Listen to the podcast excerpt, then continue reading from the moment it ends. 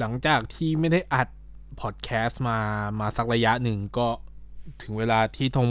ผมต้องกลับมาอัดอีกรอบนึงแล้วครับก็ต้องขออภัยด้วยครับที่ช่วงที่ผ่านมาผมไม่ได้มาอัดพอดแคสต์เลยหายไปประมาณสักประมาณ สามถึงสี่ อาทิตย์ได้นะครับหลังจาก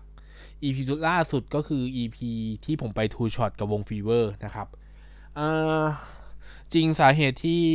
ผมหายไปก็ด้วยหน้าที่การงานที่เปลี่ยนไปครับก็เลยทำให้ผมหาเวลาในการมาอัดพอดแคสต์ได้ยากขึ้นแต่ว่าก็หลังจากนี้ก็จะพยายามหาเวลามาให้ได้มากที่สุดเท่าที่มันไปได้ตราบที่ผมยังมีท็อปิกที่ผมยังอยากจะเล่านะครับอยากจะแชร์ความคิดเห็นนะครับที่มันเกิดขึ้นในแง่ของวงไอดอลหรือว่าแม้กระทั่งแง่ของการทำคอนเทนต์หรือมาร์เก็ตติ้งนะครับ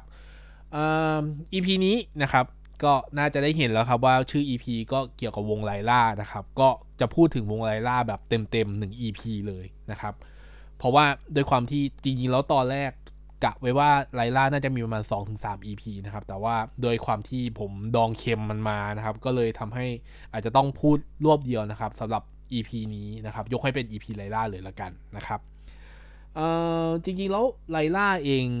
ต้องย้อนกลับไปนิดนึงก็คือมีการประกาศครับต้องว่ามีการประกาศยูนิตพิเศษคือจริงๆ ไลร่า คือยูนิตพิเศษหนึ่งยูนิตที่เกิดจากความร่วมมือกันระหว่าง ไอ เอ็ม สี่สิบแปด นะครับที่เป็นบริษัทที่ดูแลวง บี เอ็น เค สี่สิบแปด แล้วก็ ซี เอ็ม สี่สิบแปด นะครับร่วมมือกันกับทาง Universal Music นะครับทำยูนิตพิเศษนี้ขึ้นมาโดยมีการมีการคัดเลือกนะครับมีการออดิชั่นจากเมมเบอร์ของ บี เอ็น เค สี่สิบแปด นะครับให้มาจอยอยู่ในโปรเจกต์พิเศษนี้ยูนิตพิเศษนี้นะครับโดยเมมเบอร์ที่ได้มาจอยก็คืออ่าปันนะครับเจนนิสนะครับนิกกี้ฟอนแล้วก็นิวแล้วก็เนยครับหกคนนี้นะครับก็จริงๆณตอนนั้นจะจะจะยังไม่มีชื่อว่าไลร่านะครับแต่ว่าอ่าก็มีการประกาศชื่อในในเวลาถัดมานะครับก็ในแพลนนะครับในการในการวางแผนของในการประกาศยูนิตนี้นะครับก็มีการประกาศแบบชัดเจนเลยครับว่ายูนิตนี้จะได้บินไปที่อเมริกานะครับไปฝึกซ้อมไปฝึกฝนไปเรียนรู้กับทางทีม Universal Music ที่สหรัฐอเมริกานะครับที่ แอล เอ ที่เมือง แอล เอ แต่ว่าด้วยสถานการณ์โควิดครับทำให้ไม่ได้ไปที่อเมริกานะครับแต่ว่าก็โปรเจกต์นี้ก็ยังรันต่อไปนะครับก็ด้วยการฝึกซ้อมที่อยู่ในประเทศไทยนะครับแต่สิ่งที่น่าสนใจก็คือเริ่มมีการทำคอนเทนต์ครับมีการวางแผนการทำคอนเทนต์จริงแล้วการไปอเมริกานี่ก็คือจริงแล้วที่ผมพอจะทราบมาก็คือมีการวางแผนทำคอนเทนต์เหมือนกันนั่นแหละแต่ว่าลักษณะการทำคอนเทนต์ของของยูนิตนี้ก็คือยังมีการทำคอนเทนต์ปกติแหละเพราะว่าเขามีการวางแผนแล้วว่าจะมีรายการหนึ่งรายการนะครับที่เก็บเบื้องหลังตั้งแต่จุดเริ่มต้นเลยของของโปรเจกต์ ไลร่า นะครับของยูนิตนี้ก่อนที่จนจนไปถึงยูนิตได้เดบิวต์จริงๆนะครับก็ยูนิตเอ้ยไม่ใช่ยูนิตสิรายการนี้ชื่อว่า LYRAlity ครับจริงแล้วต้องผมชอบเป็นการส่วนตัวนะเพราะว่า LYRAlity เนี่ยเป็นการรวมคำกันของชื่อยูนิตก็คือชื่อยูนิต ไลร่า ที่เป็นกลุ่มดาวที่มีดาวหกดวงนะครับแล้วก็มีการรวมกันกับLYRAlity นะครับ LYRAlity ก็คือเอ่อรายการ LYRAlity แหละเอาแบบพูดกันตรงๆก็คือเอาสองคำนี้มารวมกันมันเลยถูกเรียกว่าเป็น LYRAlity นะครับอย่างที่ผมบอกผมชอบผมชอบชื่อนี้มากแบบบอกไม่ถูกนะครับจริงแล้วรายการนี้เผยแพร่ออกอากาศในอ่าแพลตฟอร์มที่เป็น เอ ไอ เอส Play นะครับก็คนที่ยังไม่เคยดูก็ไปสามารถสามารถไปดูย้อนหลังกันได้นะครับก็ดูฟรีครับไม่มีค่าใช้จ่ายใดๆแต่ว่าผมต้องสารภาพเลยครับว่าผมไม่ได้ดูนะครับผมดูนิดๆหน่อยๆผมดูเป็นไฮไลท์มากกว่านะครับแต่ผมไม่ได้ดูแบบรายการแบบเต็มๆสักเท่าไหร่นักนะครับก็อาจจะด้วยสาเหตุในแง่ของว่าตอนนั้นผมรู้สึกว่ามันยังไม่มีความน่าสนใจมากพอที่ผมจะติดตามนะครับถึงถึงแม้ว่าจะมีปันนะครับที่เป็นโอชิผมคนแรกนะครับที่อยู่ในเป็นเมมเบอร์นั้นด้วยนะครับสิ่งที่น่าสนใจนะครับนอกจากตัว LYRAlity นะครับเพราะว่าตัวตัว LYRAlity เองก็มีการมีการเก็บเบื้องหลังทั้งหมดการฝึกซ้อมนะครับก่อนที่จะมีการเปิดตัวอย่างเป็นทางการในช่วงช่วงเดือนสิบนะครับช่วงเดือนตุลาคมนะครับแต่ว่าเอ่อสิ่งที่ผมมองว่าน่าสนใจแล้วก็ค่อนข้าง เป็นห่วงจริงๆต้องออกมาเป็นห่วงเพราะว่าเป็นห่วงในแง่ของเมมเบอร์นะครับไม่ได้เปลี่ยนเป็นห่วงในแง่ของวงเพราะว่าด้วยความที่ไลล่าเองก็คือต้องมีการฝึกซ้อมต่างหากนะครับฝึกซ้อมต่างหากแยกจากการฝึกซ้อมของ บี เอ็น เค สี่สิบแปด นะครับซึ่งโดยปกติแล้ว บี เอ็น เค สี่สิบแปด ก็จะมีการฝึกซ้อมทั้งในแง่ของการฝึกซ้อมของที่เป็นเพลงซิงเกิลต่างๆนะครับบวกกันกับการฝึกซ้อมที่เป็นฝึกซ้อมของเธียเตอร์นะครับการแสดงในเธียเตอร์ซึ่งมีการช่วงช่วงโควิดเองก็ไม่มีการแสดงหรอกแต่ว่ามันต้องมีการฝึกซ้อมเพื่อที่จะ prepare หรือว่าเตรียมตัวเพื่อที่จะเมื่อสถานการณ์โควิดดีขึ้นก็จะทำให้ได้กลับไปแสดงได้เหมือนเดิมนะครับก็มีการฝึกซ้อมกันซึ่งเป็นทีม บี สาม แล้วก็ เอ็น ไฟว์ นะครับการที่หกคนเมมเบอร์หกคนของ ไลร่า เองต้องฝึกซ้อมแยกต่างหากซึ่งถ้าไปดูตัว LYRAlity นะครับก็จะเห็นว่าการฝึกซ้อมไม่ได้ไปฝึกซ้อมเบาๆเลยครับมันก็มือเหมือนกับผมอาจจะมองว่าหนักกว่า บี เอ็น เค สี่สิบแปด ฝึกซ้อมด้วยซ้ำไปดังนั้นอ่ะมันจะกลายเป็นไม่ใช่แค่คูณสองมันจะเป็นคูณสามหรือว่า สองจุดห้า หรือว่ามากกว่านั้นนะครับเลยทำให้ผมแอบเชื่อว่าตอนนั้นน้องๆคงแบบหน้าเหนื่อยล้าพอสมควรแหละเพราะว่าเอ่อผมมีโอกาสไปจับมือปันนะครับมีโอกาสไปจับมือปันแล้วก็เป็นช่วงที่ก่อนจะก่อนที่จะเขาเรียกอะไรเป็นช่วงก่อนหรือว่าแบบช่วงช่วงที่ไปเดบิวต์ดีกว่าครับช่วงที่เดบิวต์ของไอตัวไลล่าเองผมยังคุยกับปันว่าเออช่วงนี้ซ้อมเยอะขนาดไหนน้องก็ตอบกลับมาว่าซ้อมซ้อมทุกวันเลยพี่ดังนั้นอ่ะพอบอกว่าซ้อมทุกวันเลยพี่ผมเลยมองว่าถ้าย้อนกลับไปนี่คือมันต้องหนักกว่านั้นแน่ๆนะครับเอ่อพอมาเป็นช่วงที่มีการเดบิวต์นะครับช่วงมีการเปิดตัวแบบเปิดตัวเปิดตัวซิงเกิลแรกนะครับซึ่งซิงเกิลก็คือชื่อเหมือนกับชื่อชื่อกลุ่มนะครับชื่อยูนิตก็คือเพลง ไลร่า นะครับเอ่อเป็นช่วงเดือนตุลาคมนะครับก็คือมีการเปิดตัวที่ EmQuartier นะครับเปิดตัวค่อนข้างยิ่งใหญ่พอสมควรนะครับก็มีการจัดงานขึ้นมานะครับก็ด้วยลุคที่ต้องบอกว่าด้วยลุคที่แปลกใหม่นะครับด้วยลุคที่แปลกใหม่เพราะว่ามันก่อนก่อนที่จะมีงานเนี่ยก็มีการปล่อยทีเซอร์ของ เอ็ม วี ละแล้วก็จะแบบรู้สึกว่าเอ็มเอ่อ เอ็ม วี หรือว่าเพลงที่กำลังจะปล่อยเนี่ยมันจะพิเศษมากๆแล้วก็เป็นสิ่งที่เราไม่เคยเห็นมาก่อนในในมุมมองของการเป็นเมมเบอร์ของ บี เอ็น เค สี่สิบแปด นะครับเอ่อพอเพอร์ฟอร์แมนซ์ที่โชว์ออกมาค่อนข้างตื่นตาตื่นใจนะครับต้องบอกตื่นตาตื่นใจในแง่ของความแข็งแรงในแง่ของดนตรีในแง่ของเพลงในแง่ของเนื้อร้องที่เราอาจจะไม่เคยได้ยินมาก่อนใน บี เอ็น เค แต่ว่าด้วยวิธีการร้องหรือด้วยน้ำเสียงของเมมเบอร์ของน้องๆเอ่อที่เป็นยูนิตไลร่าผมเห็นความแตกต่างที่ค่อนข้างชัดเจนมากนะครับแล้วก็เป็นเหมือนกับต้องบอกว่าเหมือนกับเป็นการรีดศักยภาพนะครับรีดรีดความสามารถที่มีอยู่ในตัวน้องๆทั้งหมดอ่ะออกมาให้เห็นผ่านยูนิตไลร่าโดยเฉพาะเลยซึ่งผมเห็นแล้วมันเท่มากพวกเท่มากๆครับเท่มากๆในงานน่ะพอมีการไลฟ์เพอร์ฟอร์แมนซ์ปั๊บก็มีการเหมือนกับเป็นเปิด เอ็ม วี ขึ้นมาให้ดูซึ่ง เอ็ม วี ต้องบอกว่า เอ็ม วี มันเฉียวมากๆต้องแบบมันดีมากๆครับมันบอกผมบอกว่ามันดีมากๆในแง่ของในแง่ของในแง่ของการทำโปรดักชันนะครับซึ่งพอมันรวมกันกับเพลงนะครับการการโปรดิวซ์เพลงเนื้อเพลงวิธีการร้องของน้องๆมันรู้สึกผมรู้สึกว่าเป็นค่อนข้างเป็น perfect combination เพลงหนึ่งเลยที่ผมฟังนะครับในในรอบปีนี้นะครับในรอบปีนี้ก็ผมเห็นวิธีการร้องที่แตกต่างอย่างสิ้นเชิงนะครับซึ่งเห็นความแข็งแรงของการเต้นเห็นความแข็งแรงเห็นเนื้อเสียงได้ยินเนื้อเสียงจริงๆของน้องที่แบบวิธีการร้องของเขาที่ไม่ได้ดัดเสียงไปตามเหมือนกับตอนที่เป็น บี เอ็น เค สี่สิบแปด นะครับมันทำให้เห็นความสามารถของน้องจริงๆนะครับเอ่อ ไลร่า ค่อนข้างประสบความสำเร็จมากพอสมควรในแง่ของการเปิดตัวแล้วก็ตอนที่ เอ็ม วี ปล่อยออกมาก็ยอดวิวค่อนข้างดีพอสมควรครับก็วิ่งไปหลายล้านตอนนี้ณตอนนี้ผมไม่ได้เปิดดูนะครับว่าวิ่งไปถึงเท่าไหร่แล้วแต่ว่า เอ็ม วี ค่อนข้างมีผลตอบรับแล้วก็ติดหูผมต้องบอกเพลงค่อนข้างติดหูผมมากนะครับเ ออผมสามารถเออตอนผมต้องบอกมีช่วงหนึ่งช่วงที่ตอนไลล่าออกมาแล้วผมแบบฟังแบบแทบทุกวันเลยนะครับเออผมผมบอกกับหรือว่าผมคุยกับคนที่รู้จักที่แบบตามวง บี เอ็น เค นะครับหรือว่าคนที่แบบสามารถคุยท็อปปิกของ บี เอ็น เค ได้ผมยังพูดเลยว่าเพลงไลล่าเนี่ย เอ็ม วี กับเพลงเนี่ยผมยังแอบคิดว่ามันดีกว่าวงวงเกาหลีณนะช่วงเวลานี้บางวงเลยด้วยซ้ำนะครับผมผมผมกล้าพูดอย่างนี้เลยด้วยซ้ำนะครับแล้วผมก็คิดอย่างนั้นจริงๆว่าแบบเออมันมันรู้สึกว่า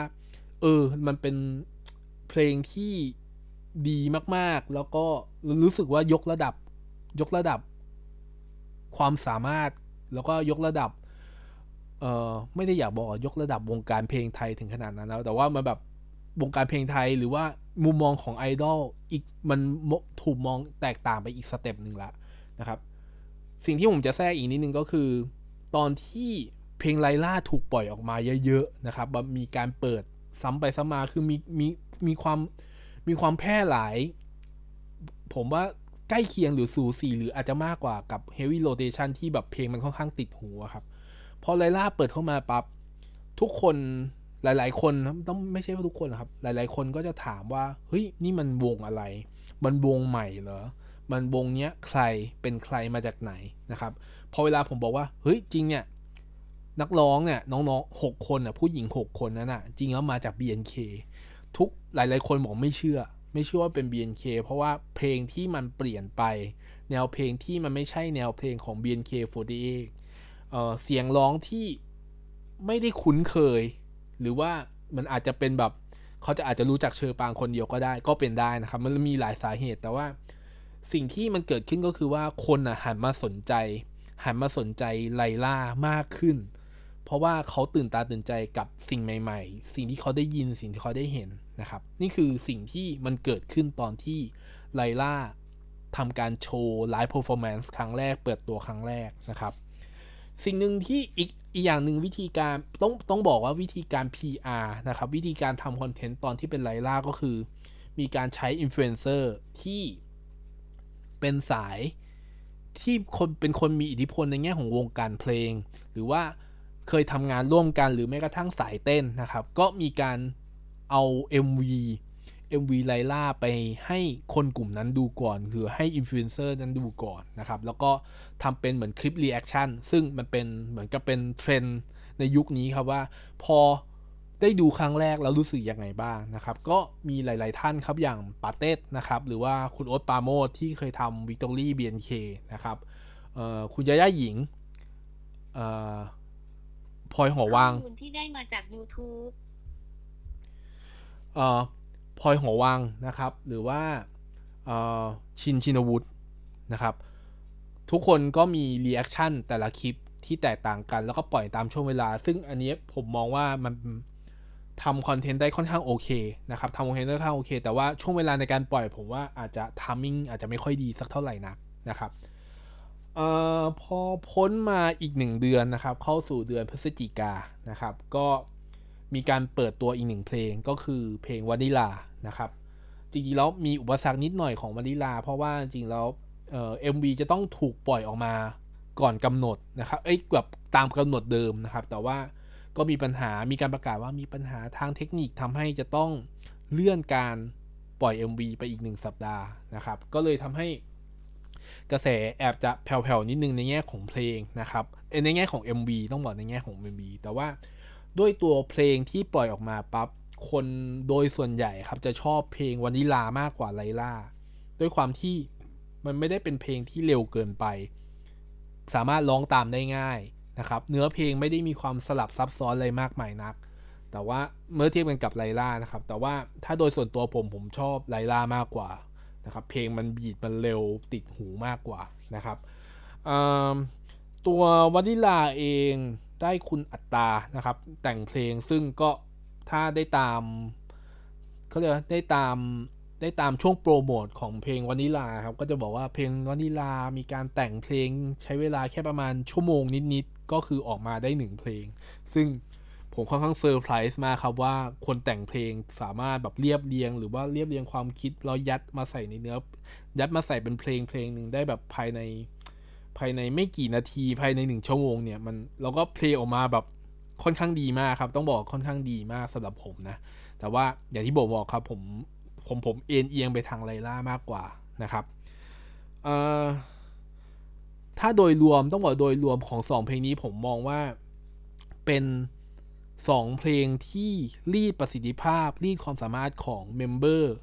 บี เอ็น เค สี่สิบแปด ได้เป็นอย่างดีทั้งหกคนเลยนะครับไม่ได้น้อยหน้าไปกว่ากันนะครับแต่ว่าถ้าดู เอ็ม วี แล้วอาจจะมี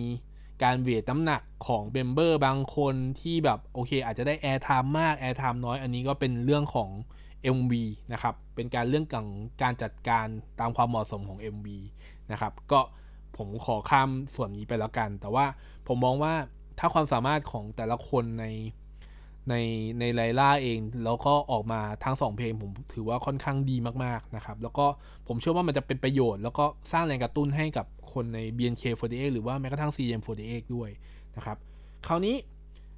มาพูดถึง ซี ดี ดีกว่านะครับเอ่อจริงๆแล้วพูดถึง Merchandise ต้องบอกตั้งแต่ Merchandise เลยละกันเพราะว่าตอนงานเปิดตัวไลล่าเองนะครับตอนเพลงไลล่าเองก็มีขาย Merchandise แล้วตั้งแต่แรกเลยนะครับก็มีขายเสื้อ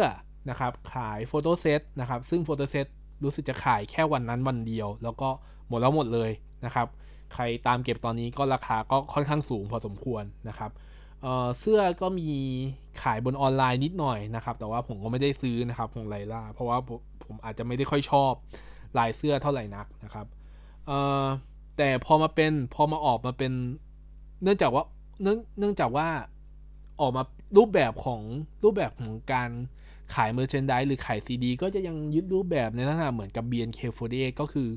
ทำแผ่นออกมาแล้วก็มีแอคทิวิตี้หรือว่ามีบางสิ่งอย่างบีไอเทมที่ออกมาให้ให้สามารถจับต้องได้หรือว่า tangible นะครับก็ขอพูดถึง ซี ดี นะครับ ซี ดี ของของไลล่านะครับออกมาราคาอย่างแรกคือต้องพูดราคาก็คือราคาแตกต่างกับราคา ซี ดี Single ของ บี เอ็น เค นะครับก็จะแพงกว่าประมาณสิบกว่าเปอร์เซ็นต์นะครับก็คือ ซี ดี Single ของ บี เอ็น เค จะอยู่ที่สามร้อยห้าสิบบาทนะครับแต่ว่า ซี ดี ไลล่าจะอยู่ที่สามร้อยเก้าสิบเก้าบาทนะครับก็ห่างกันประมาณสี่สิบเก้าบาทห้าสิบบาทนะครับแต่ว่าก็มีความแตกต่างกันนิดๆหน่อยๆครับก็เดี๋ยวผมไล่ไปทีละข้อแล้วกันนะครับก็สิ่งที่จะเหมือนกันก็คือมีรูปสุ่มครับซึ่งรูปสุ่มของไลล่าเองจะเป็นรูปสุ่มมีแค่สิบสี่รูปนะครับเจ็ดรูปจะเป็นรูปที่เป็นชุด เอ็ม วี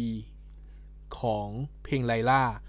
อีก7อีก7อีกเจ็ดรูปนะครับที่เป็นรูปสุ่มก็คือเป็นรูปของชุด เอ็ม วี ของวานิลานะครับอันที่สองนะครับก็คือ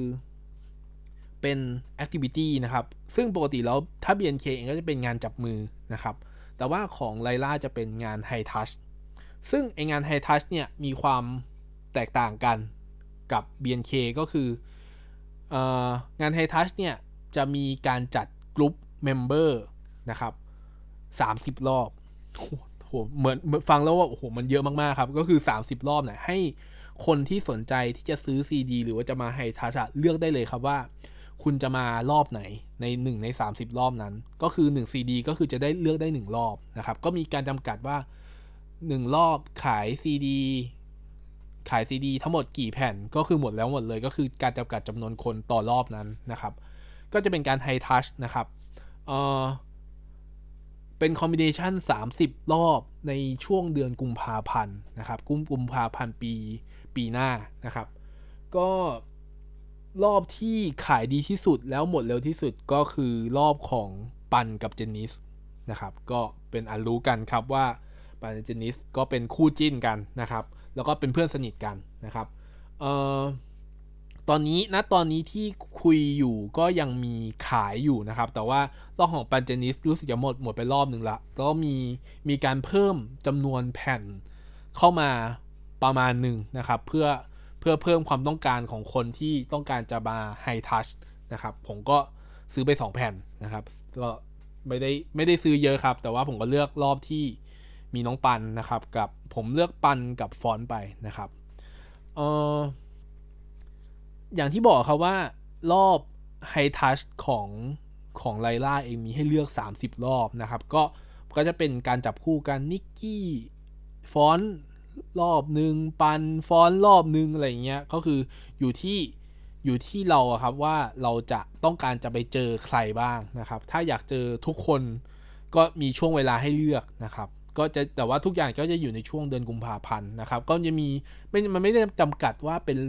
วันเสาร์อาทิตย์อย่างเดียวก็คือจะมีวันธรรมดาด้วยแต่ว่าก็จะอยู่ในแค่ประมาณเลนส์ประมาณ หนึ่งถึงสอง ชั่วโมงในการไฮทัชนะครับเอ่ออย่างหนึ่งที่แตกต่างกันกับแผ่นซิงเกิล บี เอ็น เค ก็คือจะมีเหมือนกับ Exhibition นะครับหรือว่างานนิทรรศการซึ่งงานนิทรรศการเนี่ยเรียกว่าเขาเขาตั้งชื่อไว้ว่าเป็น Laila Galaxy Experience นะครับยังไม่มีรายละเอียดใดๆทั้งสิ้นนะตอนที่อัดพอดแคสต์ตอนนี้นะครับแต่ว่าก็คงมีมาเร็วๆนี้แหละก็ผมคิดว่าน่าจะเป็นเอ่อน่าจะเป็น Exhibition ที่เหมือนกับเป็นภาพถ่ายบวกกับเอ่อผมไม่แน่ใจนะถ้าให้ผมเดาก็คืออาจจะเป็นแบบเอ่อเบื้องหลัง เอ็ม วี นะครับหรือว่าฉากใน เอ็ม วี ทำยังไงนะครับอะไรเป็นต้นอย่างเงี้ยครับก็อาจจะเป็นลักษณะนั้นมากกว่านะครับก็อย่างที่บอกครับว่ามันคือสิ่งที่แตกต่างกันอย่างหนึ่งก็คือไอ้ตัว exhibition นี้แหละก็คนที่ซื้อ ซี ดี นะครับไลล่าก็จะได้ติ๊กเก็ตนะครับสองใบก็คือติ๊กเก็ตสำหรับ High Touch หนึ่งใบแล้วก็ติ๊กเก็ตสำหรับเข้างานตัว Exhibition ตัว Laila Galaxy Experience นะครับซึ่งไอ้สิ่งที่แตกต่างอีกอันหนึ่งก็คือมีแอปพลิเคชันครับแอปพลิเคชันไม่ได้ใช้แอปพลิเคชันของ ไอ เอ็ม สี่สิบแปด นะครับแต่ว่ามีการระบุไว้ชัดเจนเลยว่าจะใช้แอปพลิเคชันที่ชื่อว่า Laila Application นะครับก็จริงแล้วท่าทางเทคนิคก็คือการ copy copy บางส่วนของ ไอ เอ็ม สี่สิบแปด มาใช้กันกับตัว Laila Application นะครับก็คืออาจจะเป็นใช้ในส่วนของเฉพาะติ๊กเก็ตเท่านั้นนะครับก็เพื่อให้มันแยกกันชัดเจนครับว่าถ้าเป็นในแง่ของวงสี่สิบแปดก็จะใช้แอปเว็บ ไอ เอ็ม แอป ไอ เอ็ม ไปเลยแต่ว่าถ้าเป็นอย่างอื่นก็คือใช้ Laila ไปเลยหรือว่าแอปอื่นๆไปเลยซึ่งอันนี้เป็นเรื่องของเทคนิคครับซึ่งผมสำหรับผมเองในแง่ถ้าที่ผมรู้มาครับก็มันไม่ได้ยากอะไรในแง่ของการตัดบางฟีเจอร์เพื่อมาทำอีกแอปหนึ่งขึ้นมานะครับก็นี่คือสิ่งที่ผมอาจจะเอามาแบ่งปันดีกว่าเอามาเอามาแชร์ข้อมูลหรือว่าให้ความเห็นในมุมมองของผมแง่ของไลล่านะครับก็ถ้าโดยสรุปแล้วผมอาจจะมองว่าไลล่าเองเป็นยูนิตที่ออกมาสองซิงเกิลแล้วค่อนข้างประสบความสำเร็จมากพอสมควรแล้วก็อาจจะมากมากกว่าที่ผมคาดเอาไว้เยอะนะครับซึ่งผมอาจจะมองพลิกไปอีกด้านหนึ่งนะว่าสมมุติว่าถ้ายูนิตนี้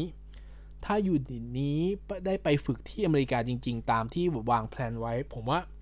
มันก็อาจจะออกมาผลลัพธ์คล้ายๆกันแต่ว่าระหว่างทางอาจจะไม่ได้แบบรู้สึกอินมากเท่ากันกับการฝึกที่อยู่ในไทยสักเท่าไหร่นักนะครับเอ่อจริงแล้วเอ่อมีบทสัมภาษณ์หนึ่งที่เจนนิสพูดถึงยูนิตไลล่านะครับก็คือมีการมีการไปสื่อนะครับไปเยี่ยมสื่อแล้วก็เอ่อเจนนิสเหมือนพูดออกมาว่าแบบเออแบบการที่จะมีไลล่าอยู่ต่อไปก็คืออยู่ที่ทางต้นสังกัดก็คือทาง ไอ เอ็ม กับทาง Universal ว่าจะทำอะไรยังไงต่อไหมแต่ว่าถ้าโดยส่วนตัวของผมผมจะมองว่ายูนิตนี้ค่อนข้างประสบความสำเร็จแล้วก็มันน่าจะมีได้ทำอะไรต่อในอนาคตหรือแม้กระทั่งมันอาจจะเกิดความร่วมมือใหม่ๆที่อาจจะไม่ใช่แค่ Universal อย่างเดียวแต่ว่ามันอาจจะเป็นระดับ Global มากขึ้นนะครับถ้า